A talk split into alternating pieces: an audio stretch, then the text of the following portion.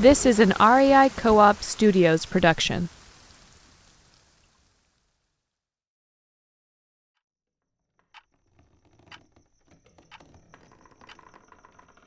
What did you leave out there on the porch? Two things, it looks like.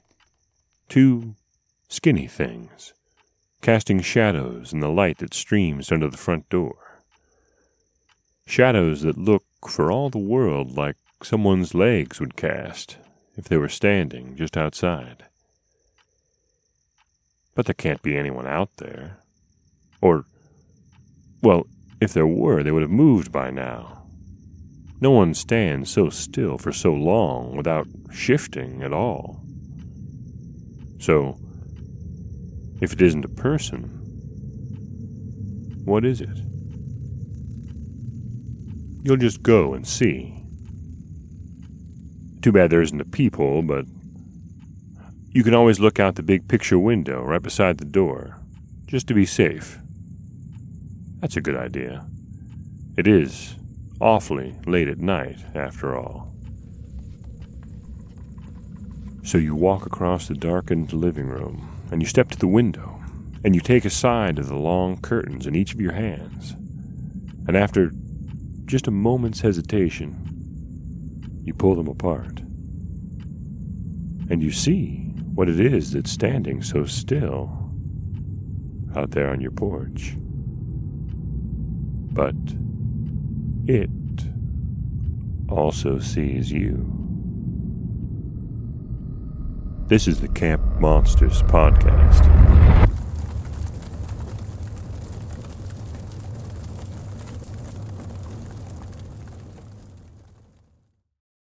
And thanks to all of you for another year of Camp Monsters.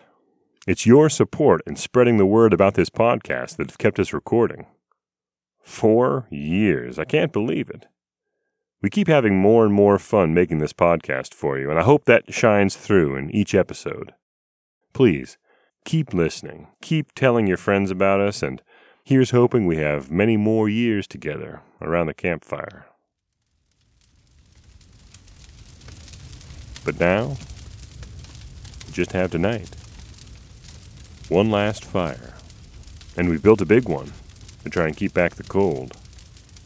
Oh, it's very pleasant here, outside of Point Pleasant, West Virginia, but well, the nights get chilly this late in the season.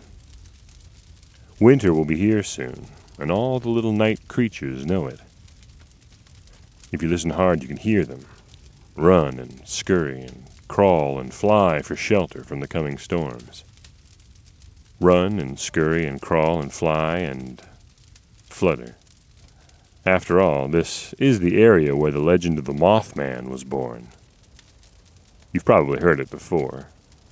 Teenagers driving on lonely roads at night, or old ladies living alone in remote farmhouses up the valley. They look out their windows and see something.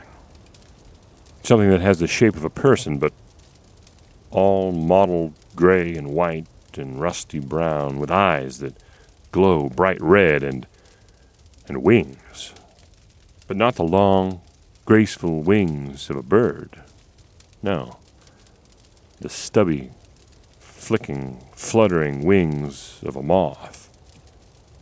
The kind that you feel skittering across your face on the porch at night. The kind that land in your hair and fall down the neck of your shirt. Ugh. Can't you feel it? They say all those sightings started back in the middle 60s, and we've managed to track down one of the earliest ones. But it isn't like the other stories you've heard. It's much, much stranger, and it makes me wonder about, well, about everything. Including the old Silver Bridge. Donald and Lydia drove over that bridge on their way into Point Pleasant. They were newlyweds back in October of 1967, moving back to Donald's hometown of Point Pleasant, West Virginia. The weather was unseasonably warm the day they drove into town, and they had the top of their convertible down as they drove across the bridge. Lydia reveled in the feeling that everyone they passed was looking at them, the newlyweds, with joyful jealousy. Even the bridge seemed to be staring. It was a suspension bridge, painted shiny silver, suspended from two chains made of long steel bars. And where each bar joined the next, there were bearings that looked just like dark, mournful eyes. Don't look so sad, you old bridge, Lydia thought. Be happy. Smile, like me. But the bridge didn't listen, and every bearing eye they passed had a track of rusty tears running out of it. Well, that didn't bother Donald and Lydia. Nothing could bother them that day. They drove through and past Point Pleasant, out to their new little bungalow a couple miles outside of town. So bright, so cozy, so private. It stood all by itself in a little clearing, surrounded by the autumn colors of the trees. The movers were hard at work when they pulled up. Through the big picture window beside the front door, they could see the new living room furniture being set up inside. And to give the movers time to finish, and because the afternoon was so nice, Donald and Lydia decided to go on a little picnic in a nearby meadow that Donald knew about. The locals considered that meadow part of what they called the TNT area because it contained the crumbling foundations of a big factory that had been hastily built during the Second World War to produce explosives and then torn down afterwards. There were some mutterings in town about a nasty old chemical dump on the property, leaking into the ponds and the creeks around. But it seemed to Lydia that twenty years had been more than enough time for nature to reclaim the area. Grass sprouted from the cracked cement of the old factory roads, and a jackrabbit dashed from behind a low, ruined wall. Lydia wrinkled her nose when they peered inside one of the old explosive storage igloos. Big, dark, concrete structures banked with earth that looked like little hills from the outside. She left Donald roaming around the old igloos and returned to their picnic blanket to lay down in the sun. And there, right there in that sunny afternoon, was the first time that Lydia had the dream. The dream that would keep recurring to her more and more frequently. In some ways, it wasn't even like a dream, or not like any dream she'd ever had before. At first, she was just aware of lying there with her eyes closed. And how can you dream of having your eyes closed? But as she lay there, funny, it began to seem more and more important that she keep her eyes closed, tight. Even as even as she became aware of sounds around her. Faint at first, sounds of huge, movements, like the noises inside that skyscraper she'd worked in in Chicago when the winds were high.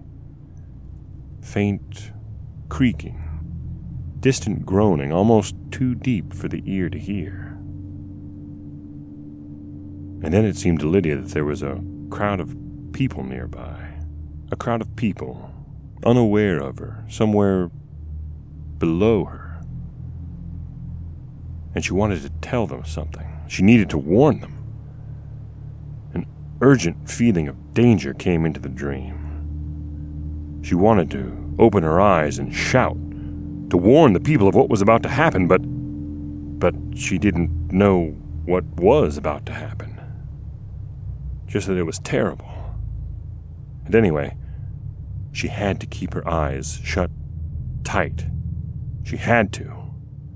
That was the most important thing, somehow.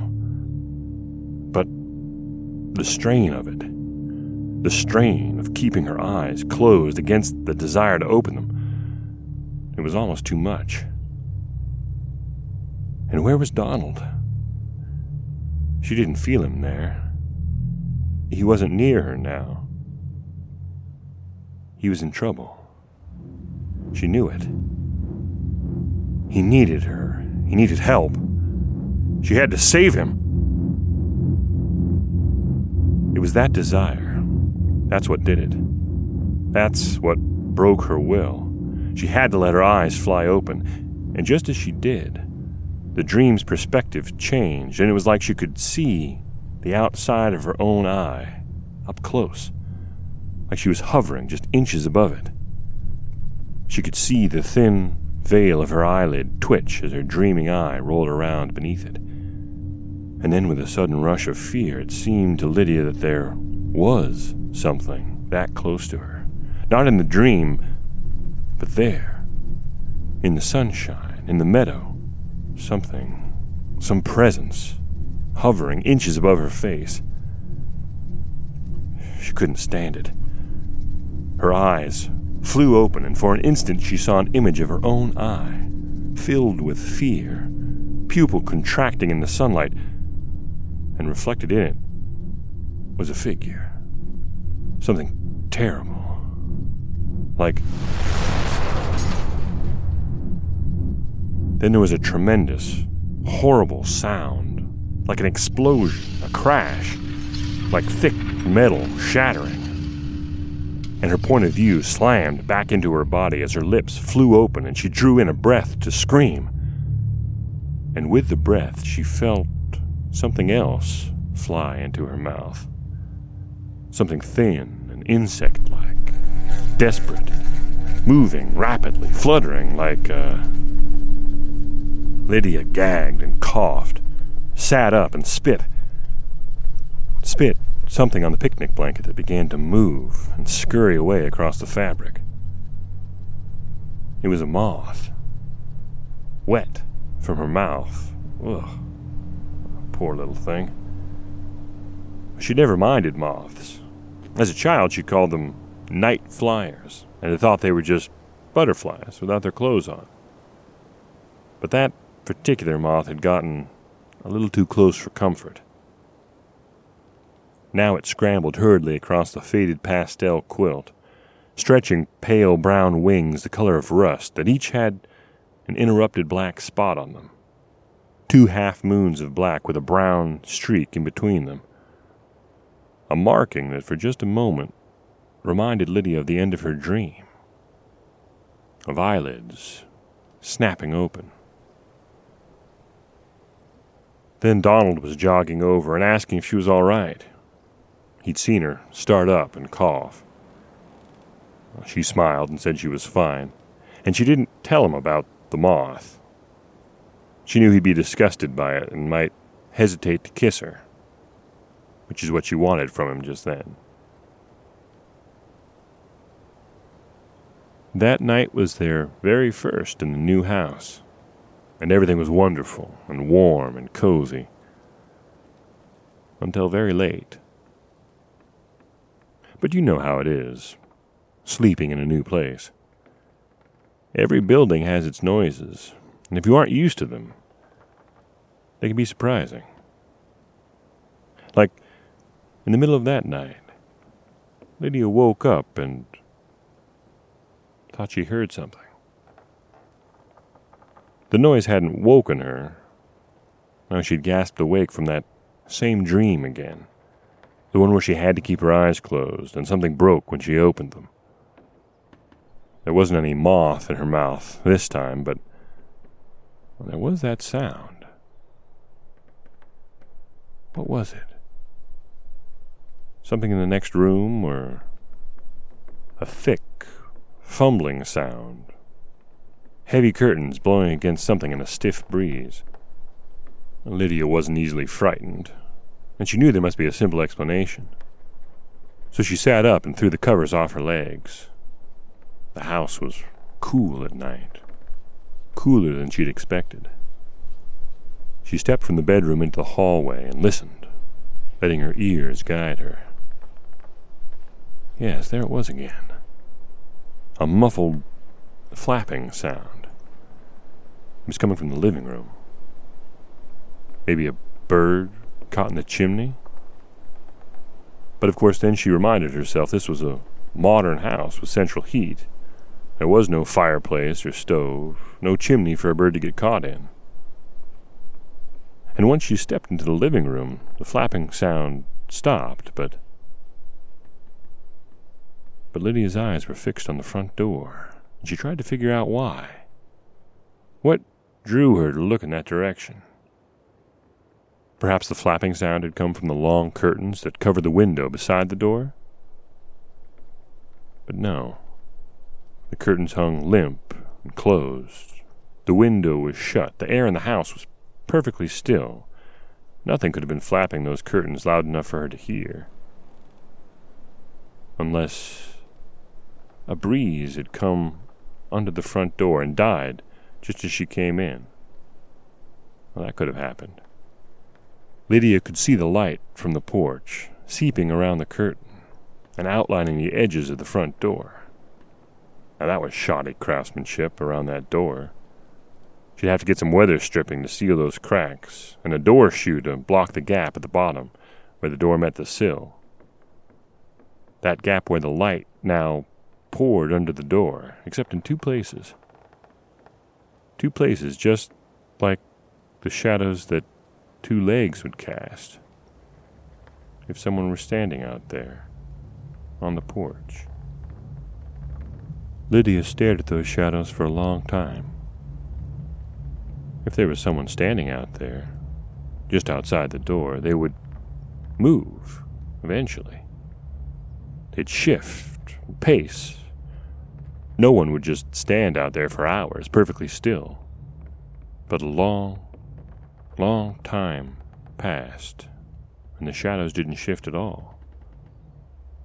Not a quiver. So, so something else must be casting them. Not the legs of a stranger, but Lydia tried to think of anything she'd left on the porch uh, boxes, or maybe a delivery. Maybe a friendly neighbor had stopped by in the evening and left a housewarming gift without wanting to disturb them. Whatever it was, Lydia was going to find out. She was going to march right over to that door and dispel all this silly mystery. March over there and throw the door open and. Well, maybe she'd go look out of the window first. Yeah. No harm looking through the window before deciding whether to open the door. That was so sensible that Lydia did it immediately. She stomped over there, so if anyone was outside, they'd hear her coming. And then she grabbed the long curtains that covered the window and hesitated just a moment before throwing them wide. And there, in front of her on the porch, was night. Just empty night and the thin beams of the porch light streaming across the struggling young grass of the newly planted lawn. Lydia shifted her gaze so she could clearly see the whole area in front of the door. Nothing. Not so much as a welcome mat. It was so barren that Lydia leaned back and looked again at the light streaming under the door into the living room to confirm that the two shadows were still there. But they weren't. The light that spilled under the door and ran across the floor was unbroken, unobstructed. That was strange. Very strange. A deep sense of uneasiness came over Lydia just then. But she shook it off and stepped over to open the front door. And when she did, she felt the empty coolness of the night hit her face. She felt it pour into the house between her bare feet. She stepped carefully, quietly out onto the porch, feeling very odd. Feeling like something was about to happen, or or had happened already, without her realizing it. She looked up at the porch light and Funny thing, as she looked, all the moths that were fluttering around it suddenly flew off into the night sky all at once.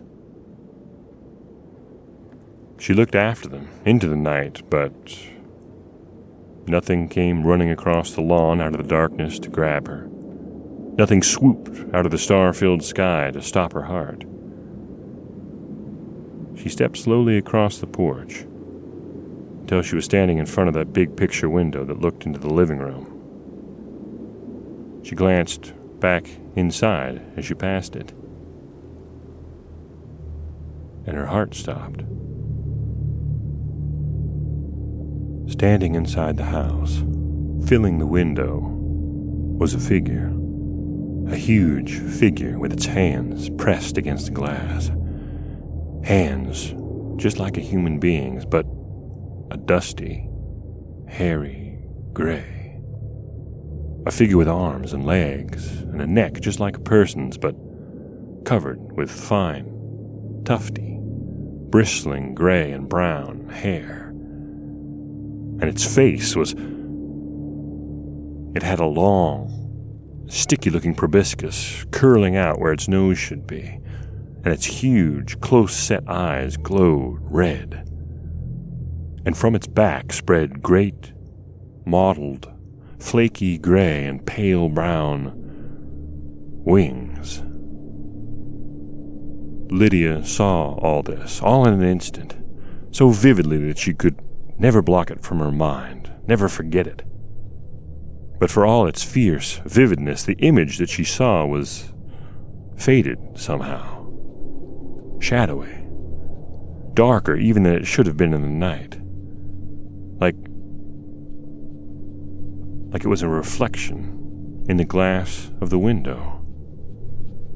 And it took Lydia a moment that felt like a lifetime to realize that she couldn't see anything inside the living room except for the back of the curtains.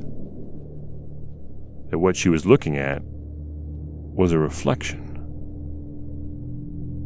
A reflection of. But she couldn't see any reflection of herself. Except. Unless. Unless she was that creature. Ah! Someone screamed, and Lydia blinked, and the terrible vision was gone, and she saw her own familiar face reflecting back at herself with a startled look. And then Donald pulled the curtains open wider inside the room, and his concerned face loomed into view. What are you doing? he asked through the glass. You startled me, pressing against the window like that. Are you locked out? Then he went and opened the front door and he rushed out to her, and well, she broke down a little. What had what had just happened? How had she It was all so vivid and terrifying. Nothing like that had ever happened to her. She'd been sleepwalking. Obviously. That's what it was. Sleepwalking with night terrors. She'd never walked in her sleep before, as far as she knew, but obviously that's that's what had happened to her that night a new house, a new husband, a new life altogether. And then that disgusting experience with the moth in her mouth out in the TNT area earlier that day. It had all culminated in this sleepwalking nightmare. Just a nightmare. Just a nightmare. Nothing more to it. Donald was glad that the sound of her flapping hands against the front window had woken him before she'd been out there long enough to catch a chill. No, Lydia hadn't caught a chill, but but she couldn't forget what she'd seen, reflecting back at her in the window. She couldn't forget what she'd looked like. She told Donald about it, about that part of her nightmare. He did his best to calm her and help her keep it in perspective. It was just a dream, after all. Strange things happen in dreams. She'd smiled her agreement, but. But every night, every night, For weeks, she'd wake with a start to the sound of something flapping. Flapping, soft but insistent against the window in the front room, and then against the back door, and then against the window right beside their bed. Flapping, getting louder, stronger every night, but never quite enough to wake Donald, and the sound stopped if she woke him up. Every night, something flapping against her window, and she didn't dare look to see what it was, because she already knew. Things finally, finally did start to get better at the beginning of that December, 1967. That was when the cold weather finally came that year. The first freeze, and the moths stopped circling the porch light at night. That dream about the closed eye still plagued Lydia, still kept her from getting a good night's sleep. But now, when she'd finally wrench her eyes open, and she'd hear that heavy, steel bursting sound, and she'd gasp herself awake. There wouldn't be any sound of flapping. The house, when she woke, would be quiet and dark and still.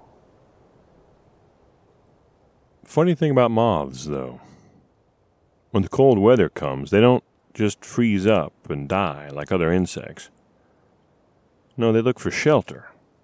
They crawl under the bark of a tree, or into the relative warmth of a rotting log. Or every moth's favorite, of course, the warmest place around, is to find a way inside your nice, warm house. December 15th, 1967. That was a bad day. Everything seemed to go wrong for Lydia. First, Donald had been messing with the top of the convertible in the garage the night before. Then, that morning, he discovered that he'd somehow managed to get it jammed with the top down. Lydia had gone out to try to help him heave it up, but no luck. There wasn't any rain forecast that day, so eventually Donald bundled himself up in an extra coat and drove off to work with the top still down. After that, a small cascade of little things had gone wrong all day around the house until, finally, in the late afternoon, Lydia threw herself down on the couch. She'd barely slept the night before. The dream of that closed eye had been so strong, repeating every time she tried to drift off. Lydia hadn't intended to fall asleep there on the couch in the living room, but it was so warm in the house, and she was so tired. When the magazine she was reading got too heavy, she laid it on her chest and closed her eyes, just for a moment, just to rest. Sometime later, Lydia tore her eyes open and sat up. Outside the window, the last of the evening light was creeping away into night. Dark came so early these days. She sat there, breathing for a few seconds, listening, hoping that she was still dreaming, but hearing it clearly now. That flapping sound again. Except this time, it wasn't coming from the front door or the windows. This time, it was coming from inside the house. Lydia glanced at the clock that ticked on the wall. 4:45. Donald would be making his way home now, driving back across the silver bridge. But she was alone in the house. And the sound was getting louder, stronger more persistent, more angry. She stood up as quietly as she could, and She edged around the couch so that she could see down the hall. There was nothing there, but, but the light was on in the coat closet. She could see that the light was on because the door was open a little crack. A little crack that, as she watched, slowly widened. Slowly widened as if something unseen were pushing it open from the inside. You know how, in a dream, in a nightmare, all at once you'll think, oh no, I hope that doesn't happen. And then, as quick as thought, it does. Lydia was frozen in place, watching that closet door swing open, watching the mirror on the inside of the door as it swung, seeing it reflect the clothes in the closet, and then the wall, and then the living room furniture, and hoping, hoping that it wouldn't show her what she knew it would. But finally, the door swung slowly to a stop at just the right angle so that Lydia could see herself from head to toe. And she could see what had become of herself. And she could see that terrible creature again. All she could see was that enormous moth. And that's the part of the dream where you wake up just after you see something like that, that's the part where you wake up screaming. But Lydia didn't.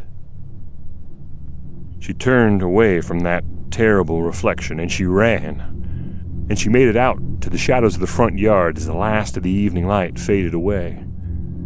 And before she knew what was happening, she felt herself rising up, up, up into the air. She caught an incredible glimpse of her little house and the forest all around it in the gathering darkness, zooming away beneath her feet. Before she shut her eyes tight in terror, and and to this day, fifty some years later, she she isn't sure what happened then. Her memory diverges into two separate strands that somehow seem to belong to one story. In the first strand, she was flying. She was feeling the wind rushing past her, wings beating the air above her head, flying like she'd always known how, flying as fast as she could, because she knew where she had to go, and she was almost too late. And in the second strand of Lydia's consciousness, she had that dream one last time. The dream where her eyes were closed, and she knew she had to keep them that way as long as she could. And there was an unseen crowd of people below her, and something terrible was going to happen, and she had to warn them. Except this time, when her point of view shifted and she saw the eye from the outside, it wasn't her eye at all. It was Where had she seen that before? Oh, yes. It was one of those eyes that she'd imagined in the bearings of the suspension bridge as they drove into town. The big silver bridge, the one that Donald drove across to and from work every day. In this version of the dream, she was staring close at one of the eye like bearings between the links of the enormous chain from which the bridge was suspended and it did look just like a dark eye, perfectly round, lined in the bridge's silver paint and leaking the shadow of rusty tears. She could barely see it in front of her, that steel eye, out here in the darkness of the night. In fact, she knew she couldn't really see it at all, because her own eyes were shut so tight. She was straining straining to keep them closed because she knew something terrible was going to happen if she let go, if she let her eyes fly open. She was straining with a pressure and a fatigue that no one could see, straining like the eye in that link of chain. The chain that was all that held up that high silver bridge. And Lydia couldn't stand it anymore. She couldn't stand the tension. And as her eyes sprang open, she heard that sound. That huge, sudden of steel shattering. And this time she knew where the sound came from and what it must mean. And she watched in horrified helplessness, in slow motion, the eye of that great steel chain split open right in front of her, just like her own eyes had. It cracked right across the bearing like a great silver eyelid thrown open with a bang like a cannon shot. And the chain went slack, and it began to fall. And she looked down from where she found herself, hovering in the air near the top of one of the Silver Bridge's towers. She saw the whole structure tremble and try and fail to hold. She heard the second chain scream tight until it, too, snapped under the added strain. And then the whole bridge sagged and sighed as the girders tore free, and the car deck began to drop straight down into the freezing dark of the river below. Lydia saw something else as well as she looked down onto the deck of the falling bridge. And as soon as she saw it, the two strands of her consciousness collided, and she folded her moth like wings and dove, dove down faster than the deck of the silver bridge could drop.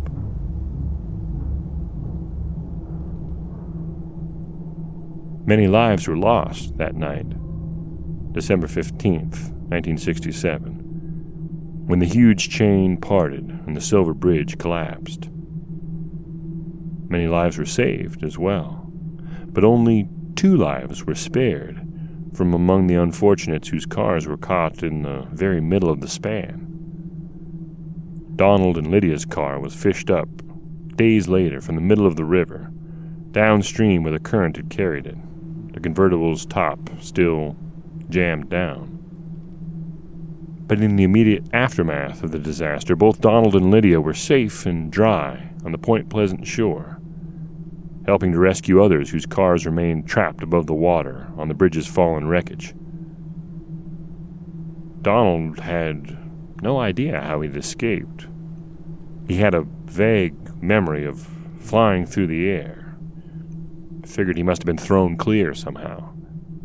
And Lydia, well, if she had a different idea of what had happened, she kept it to herself. She never had that dream again. And the midnight fluttering stopped completely. Never since has Lydia seen any hint of the mysterious winged creature that people call the Mothman.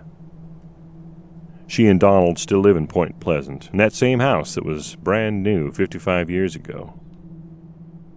The only strange thing she still experiences, the thing that helps her believe it all really happened, is that whenever she comes out onto the porch on a warm night, when the moths are swarming wildly around the light, as soon as she steps close, they all fly away, as if they can sense something about Lydia, as if they respect and maybe fear something she once was. And I am afraid. Afraid that our time is just about up this season. I hope the fire and these stories have kept you warm. Now it's time to put out this last campfire and return to our cabins. Oh, and watch out for the moths around the porch lights as you go in. They're harmless, of course, but some people find the feel of them unnerving when they flutter against your face.